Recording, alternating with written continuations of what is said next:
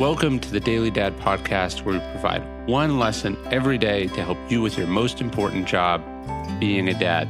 These are lessons inspired by ancient philosophy, by practical wisdom, and insights from dads all over the world. Thank you for listening, and we hope this helps.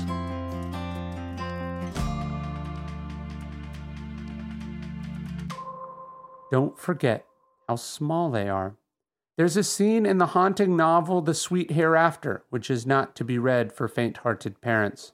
A widowed husband is folding up the clothes of his late wife. He's struck, holding her things, just how physically small the person he loved and missed really was.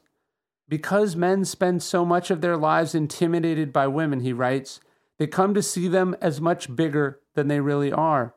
In a sense, this is true for our kids, too. They take up so much space in our lives. They have such big presences. They are so loud.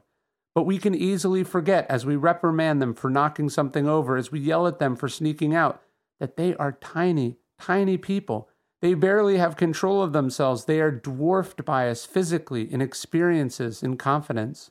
So we have to be careful. Whether they are teenagers or toddlers, we can't forget how small they are.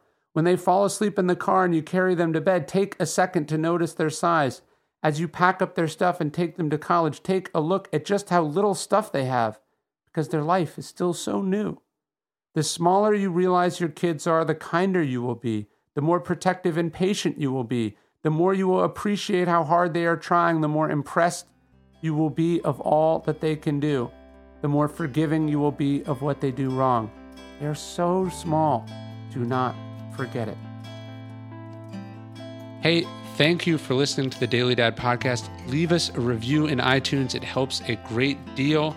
Really appreciate it. And of course, if you know any other dads who could benefit from these messages, please let them know.